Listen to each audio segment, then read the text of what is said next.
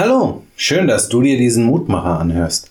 Mein Name ist Martin Slenska und ich bin Pfarrer in Herborn-Seebach. Auf diesen Steinen können Sie bauen. Mit diesem Werbeslogan einer Bausparkasse bin ich groß geworden. Und was soll ich sagen?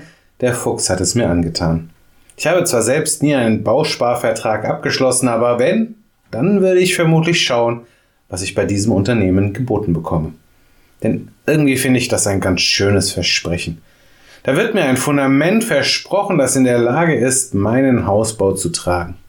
Ob es am Ende wirklich so ist, das weiß ich natürlich nicht. Und es gibt genügend Geschichten, in denen das Fundament am Ende nicht das gehalten hat, was vorher versprochen wurde. Aber irgendwo muss ich ja anfangen. Ohne Vertrauen, ohne Zuversicht ist das Leben schließlich eine Qual.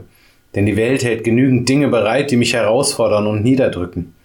Es ist eine Wirklichkeit, der wir Menschen nicht entkommen können, zumindest nicht aus eigenem Antrieb.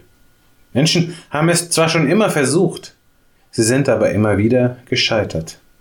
In diese Wirklichkeit hinein hören wir die Worte der heutigen Losung. Der Prophet Hosea verkündet sie dem Volk Gottes. Ich bin der Herr, dein Gott von Ägyptenland her. Einen Gott neben mir kennst du nicht und keinen Heiland als allein mich.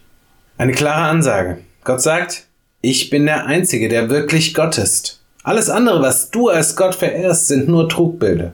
Sie können dir nicht helfen, wenn du in Not bist. Sie werden dich nicht retten. Auf ihnen kannst du nichts aufbauen, besonders nicht dein Leben. Das galt damals und das gilt heute. Aber glücklicherweise kennen wir ja den, auf den wir vertrauen können. Den, der erst sein Volk aus der Sklaverei befreit hat und dann am Kreuz die ganze Welt gerettet hat. Ich lade dich ein, mit mir zu beten. Lieber Vater, du allmächtiger Gott, danke, dass wir dich kennen dürfen. Danke, dass wir wissen dürfen, dass du an unserer Seite stehst, komme was wolle.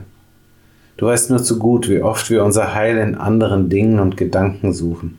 Verzeih uns dafür und erinnere uns immer wieder daran, dass du die einzig wahre Rettung hast und bist.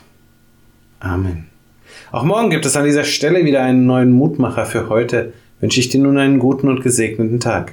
Bleib gesund, aber vor allem bleib behütet.